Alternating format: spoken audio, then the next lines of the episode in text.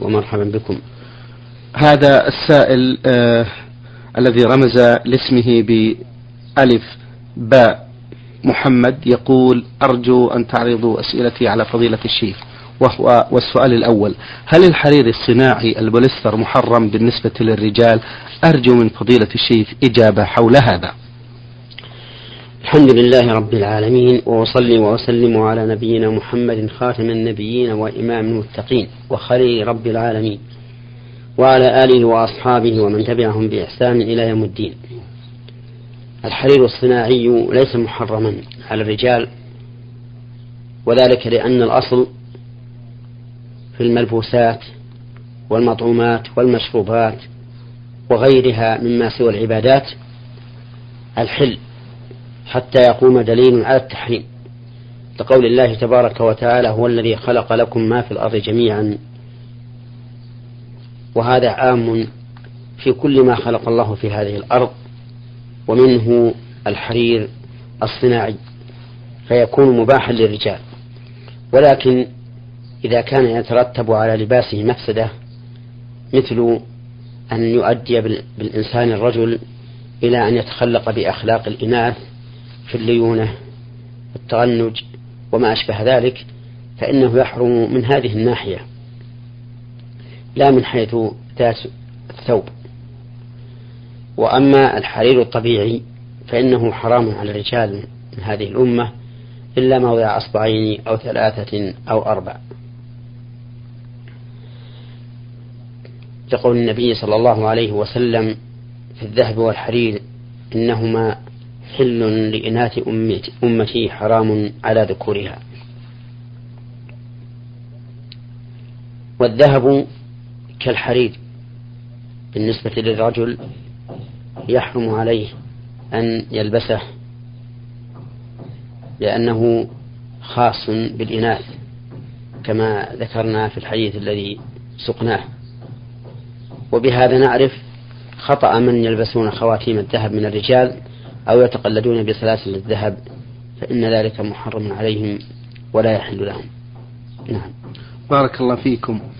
آه له سؤال آخر. هذا السائل يقول فضيلة الشيخ سائلة تقول لي أخ لزوجي من أمه ويريدني زوجي أن أجلس معهم وأنا أعرف بأن ذلك محرم ولكن زوجي لا يقتنع لذلك. الرجاء منكم أن تفتوه من هذا البرنامج برنامج نور على الدرب لكي يسمع الفتوى ويقتنع مأجورين. لا يحل لزوجك أن يسمح لك بالكشف عن أخيه من أمه لأنه ليس محرما لك. ولا يحل له من باب أولى أن يجبرك على الكشف له. ولو أمرك بهذا فإنه لا يحل لك أن تطيعيه لأنه لا طاعة لمخلوق في معصية الخالق. وإني أوجه النصيحة لهذا الزوج فأقول له اتق الله في نفسك واتق الله في أهلك. إن الإنسان يجب أن يكون عنده غيرة على محارمه بحيث لا يعرضها أي المحارم لمعصية الله عز وجل. لا سيما فيما يتعلق بهذه الأمور. وليعلم أن أقارب الزوج لا يكون منهم محارم إلا أصوله وهم الآباء والأجداد وفروعه وهم الأبناء وأبناء الأبناء وأبناء البنات وإن نزلوا. هؤلاء هم المحارم من أقارب الزوج. وأما من عداهم كإخوانه وأعمامه وأخواله فإنهم ليسوا محارم له ليسوا محارم لزوجته. نعم. بارك الله فيكم. هذا المستمع من جدة ألف سين حا يقول هل تجوز المصافحة بعد السلام من الصلاة؟ أرجو من فضيلة الشيخ إجابة.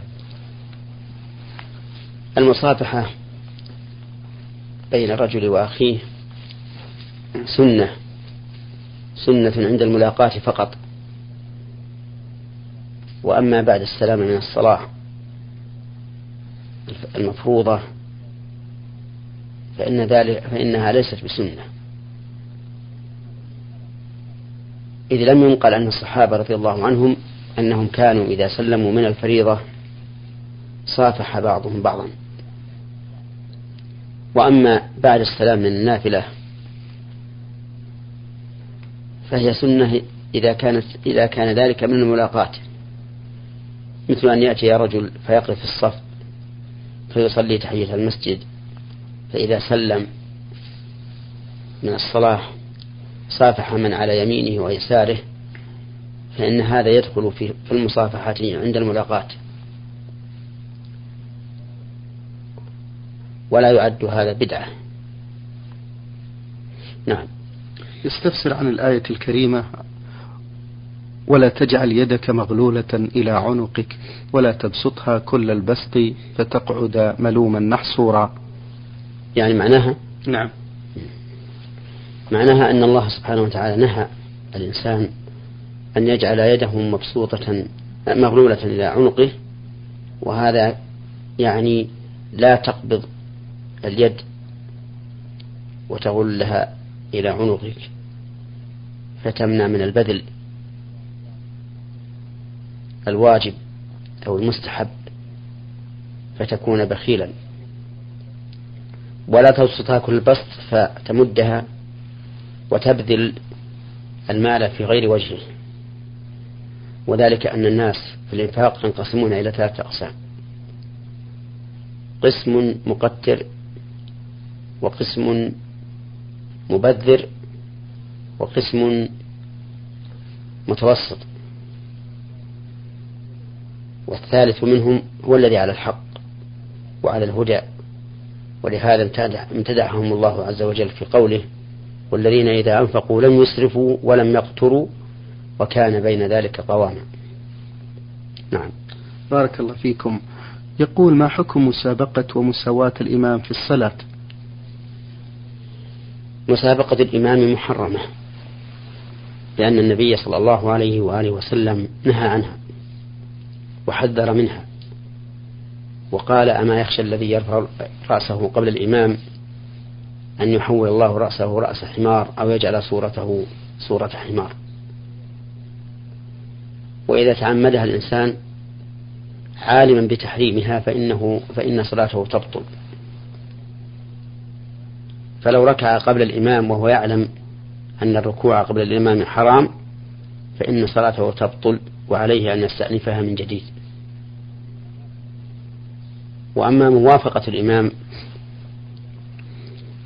فإن كان ذلك في تكبيرة الإحرام فإن الصلاة لا تنعقد وعليه أن يعيدها من جديد مثل أن يكبر للإحرام قبل أن ينتهي الإمام من تكبيرة الإحرام فإن الصلاة لم تنعقد.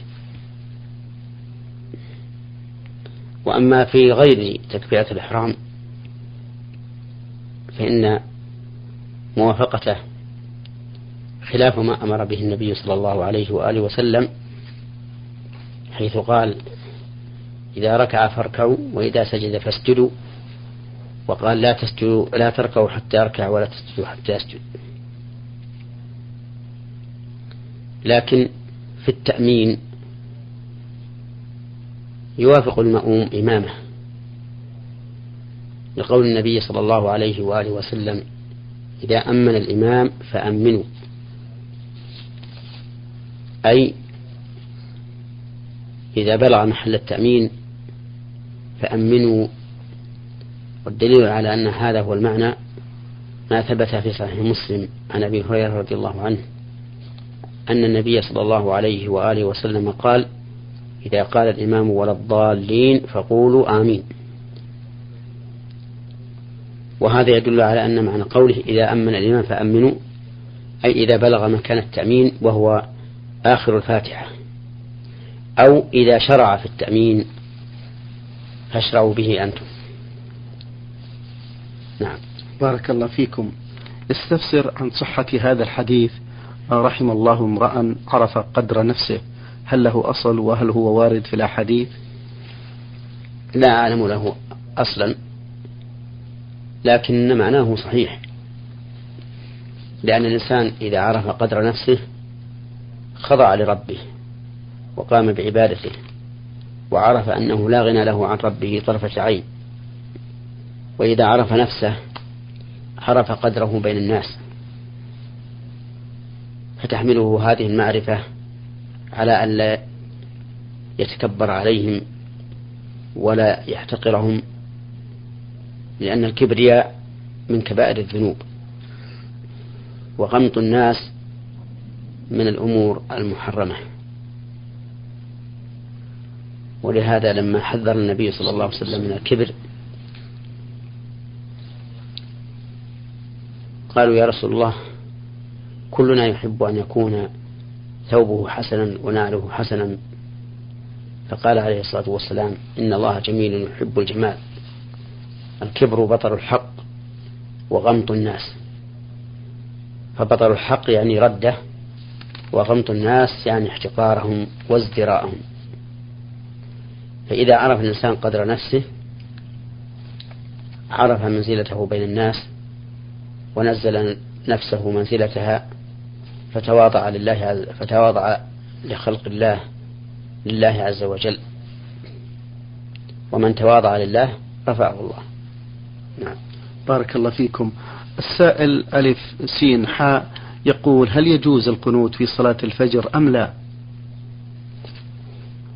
الصحيح أن القنوت ليس بمشفوع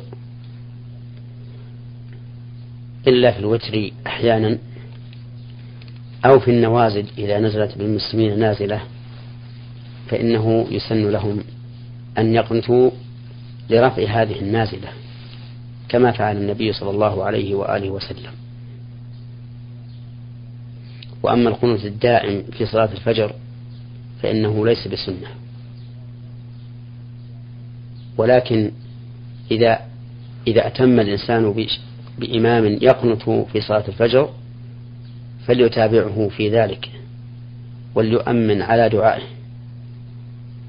كما نص على ذلك الإمام أحمد رحمه الله في من ائتم بقانة يقنت في الفجر في من ائتم بإمام يقنت في الفجر قال يتابعه ويؤمن على دعائه وذلك لأن المسألة مسألة اجتهادية. فلا يعد من خالف فيها مبتدعا. ولا ينبغي أن يخالفه الإنسان فيخرج عن الجماعة. فإن الاتفاق كله خير.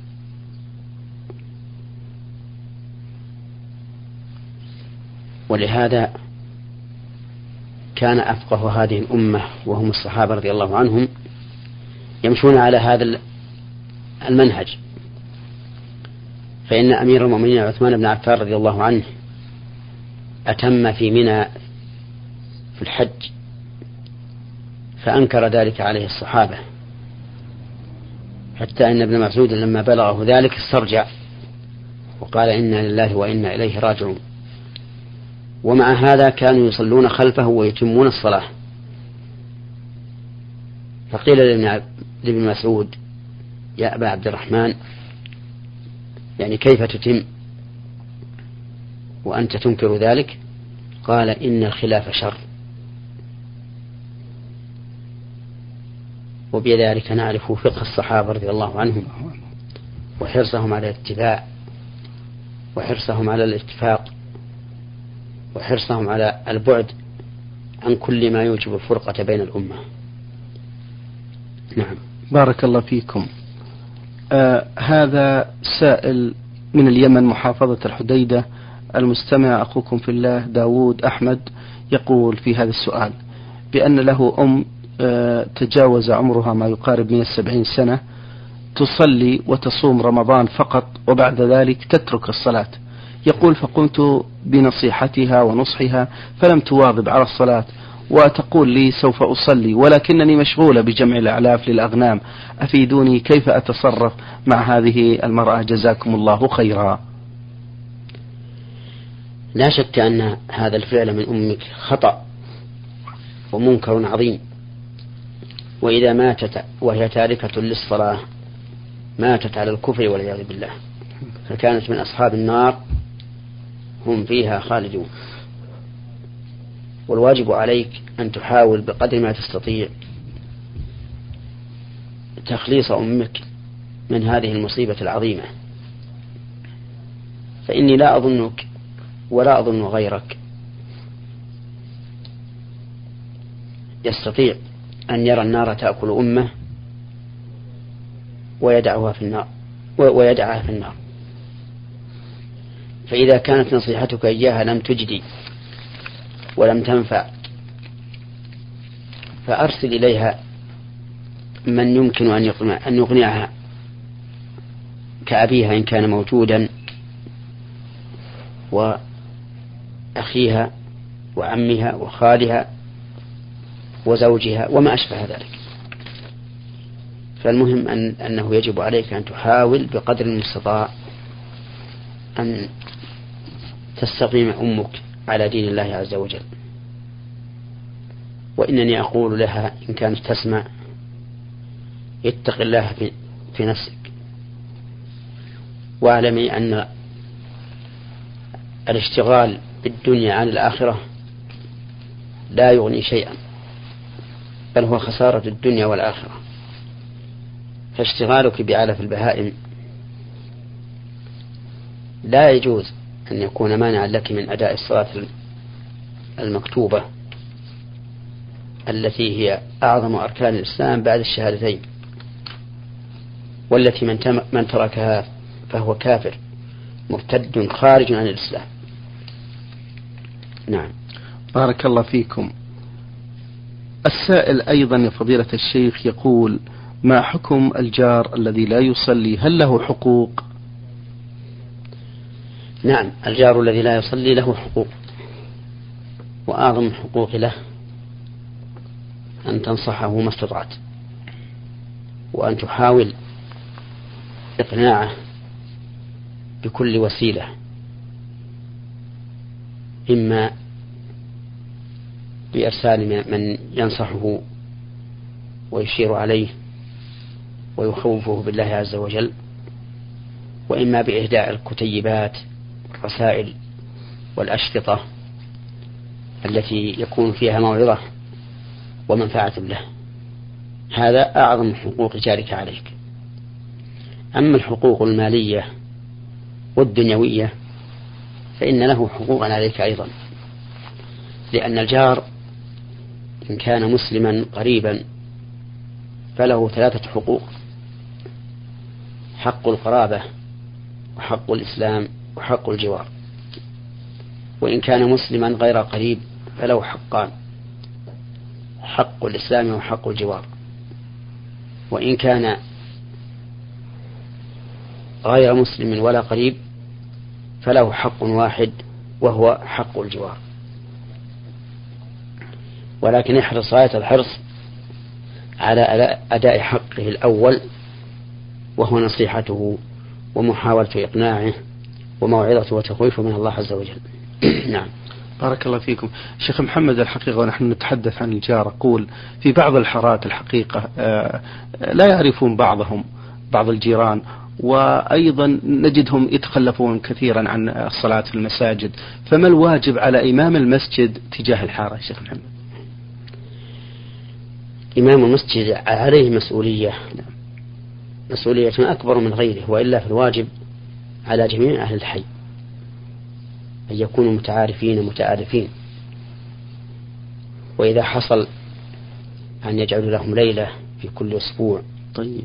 يجتمعون فيها أو في كل أسبوعين أو على الأقل في كل شهر يتدارسون ما ما يحصل لهم من المشاكل ويعين بعضهم بعضا. لكان هذا خيرا. طيب. وينبغي للإمام أن يحثهم على هذا دائما وأن يحرص على قراءة الكتب الذي تضمن بيان حقوق الجار وما يجب له وما يحرم من التعدي عليه وما أشبه ذلك. نعم. بارك الله فيكم. آه المستمع من سوريا فضيلة الشيخ محمد يقول هل هناك صلاة ظهر بعد صلاة الجمعة؟ أفيدوني بسؤال مأجورين. ليس هناك صلاة ظهر بعد صلاة الجمعة. إلا من فاتته صلاة الجمعة مع الإمام فإنه يجب أن يصلي ظهرا. أما من أدرك الجمعة مع الإمام فإنه ليس عليه صلاة الظهر. بل إعادة صلاة بل إعادة صلاة الجمعة ظهرا من البدع المحدثة التي لم تكن معروفة بعهد الصحابة رضي الله عنهم. ولم يفرض ولم يفرض الله سبحانه وتعالى على عباده أن يصلوا مرتين في الوقت الواحد. فالوقت الواحد ليس فيه إلا فريضة واحدة. وفي يوم الجمعة ليس على الإنسان في وقت الظهر إلا صلاة الجمعة أو صلاة الظهر إن فاتته. وأما أن تقام صلاة الظهر صلاة الجمعة وأما أن تقام صلاة الجمعة ثم تقام بعدها الظهر فإن هذا بدعة لا أصل له في شريعة محمد صلى الله عليه وآله وسلم. ولكن بعض أهل العلم قال بوجوب ذلك لأنهم يرون تحريم تعدد الجمعة وأن وأنه إذا جهل أي الجمع أول صار كل صارت كل الجمع غير صحيحة فإذا صليت وجب أن تعاد وجب أن تصلى بعدها الظهر احتياطا. ولكن هذا نظر غير صحيح. وذلك أن الواجب أن لا تقام الجمعة أكثر من مسجد في أكثر من مسجد واحد إلا عند الحاجة أو الضرورة. فإذا دعت الحاجة أو الضرورة إلى ذلك فلا بأس من تعدد الجمعة في البلد الواحد بحسب الحاجة أو الضرورة. وأما من دون حاجة ولا ضرورة فإنه يحرم أن تقام الجمعة في بلد واحد. على وجه التعدد. ولكن إذا كان الواقع هو هذا وكان لا بد من إقامة الجمعة في أمكنة متعددة بدون حاجة كما هو الواقع في كثير من بلاد من البلاد الإسلامية. فإن الذنب هنا ليس ذنب المأمومين وإنما الذنب ذنب المسؤولين عن المساجد وأئمتها ومؤذنيها ومصالحها. فهم الذين يحكمون في هذا ويمنعون ما, ما لا تدل الحاجة إليه من الجمع. ويقولون للناس اجتمعوا في مسجد واحد على إمام واحد بقدر الإمكان. هذا هو الواجب على المسؤولين عن المساجد وأئمتها ومصالحها. نعم. بارك الله فيكم. المستمع آه، شين ألف من سوريا يقول هل يحق للأب أن يأخذ هل؟ هل يحق للأب أن يأخذ من مهر ابنته ولو كانت غير راضية؟ نعم يحق للأب أن يأخذ من مهر ابنته بعد أن تملكه ولو كانت غير, راضية إلا إذا كان هذا يضرها بحيث تكون محتاجة له لا تقوم حاجتها ومصالحها إلا به فإنه لا يحل له أن يأخذ منه شيئا لأن حاجة النفس حاجة النفس مقدمة على حاجة الغير.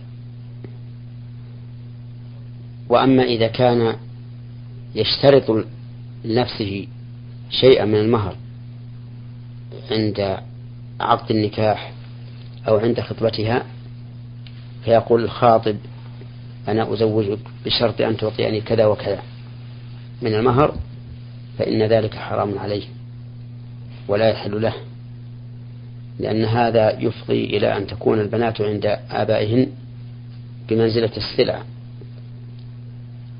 يبيعها حيث كان كانت القيمة أرفع وأغلى وهذا يؤدي إلى خيانة الأمانة كما هو الواقع في كثير من الناس. تجد الرجل لا يهتم بالخاطب الصالح في دينه وخلقه وإنما يهتم بالخاطب الذي يقتطع له من مهر ابنته أكثر من غيره. وهذه مسألة يجب على أولياء الأمور أن ينتبهوا لها وأن يعلموا أنه لا يحل لهم أن يشترطوا لأنفسهم شيئا من المهر لا الأب ولا الأخ ولا العم ولا غيره من الأولياء. ولو اشترطوا شيئا لأنفسهم فإنه يكون للمرأة المتزوجة لأنه عوض عن بضعها والاستمتاع بها فلا يكون لأحد سلطة عليه. نعم. بارك الله فيكم. هذا السائل آه، هاء حاء طا سوداني مقيم بالمنطقة الشرقية يقول فضيلة الشيخ في حج عام أحد عشر وأربعمائة وألف هجرية أه وجدت مبلغ من المال ما يقدر ب 120 ريال سعودي. في المشاعر المقدسة بمنى وقمت بتوزيع هذا المبلغ على الفقراء والمساكين في المشاعر والحرم المكي ووزعت ذلك على خمسة ريالات وستة ريالات حتى انتهى. فهل عملي صحيح؟ أرجو التوضيح. العمل هذا غير غير صحيح. لأن لقطة الحرم لا تحل إلا لمنشد. أي لا لا يحل أخذها إلا لمن أراد أن ينشد عنها. مدى الدهر. كما ثبت ذلك في الحديث الصحيح عن النبي صلى الله عليه وآله وسلم أنه قال وهو يتحدث عن أحكام مكة لا تحل ساقطتها إلا لمنشد. فالواجب على من وجد لقطة في الحرم المكي الواجب عليه أن ينشدها مدى الدهر. فإن قال إن ذلك لا يمكنني قلنا أعطها ولاة أمر البلد كالقاضي أو نحوه. وعليه فنقول إن هذا التصرف الذي تصرفته حينما وزعت هذه هذه النقود التي وجدتها تصرف غير صحيح. فعليك أن تتوب إلى الله عز وجل وأن تستغفره مما وقع منك وأن لا تعود لمثله. وليس عليك ضمان هذه الدراهم لأنك أنفقتها على هذا الوجه باجتهاد منك وتبين خطأ ولم تدخل عليك هذه الدراهم بل هي خارجة منك. نعم. شكر الله لكم من فضيلة الشيخ وبارك الله فيكم وفي علمكم ونفع بكم المسلمين. أيها الإخوة الأحباب أيها الإخوة المستمعون الكرام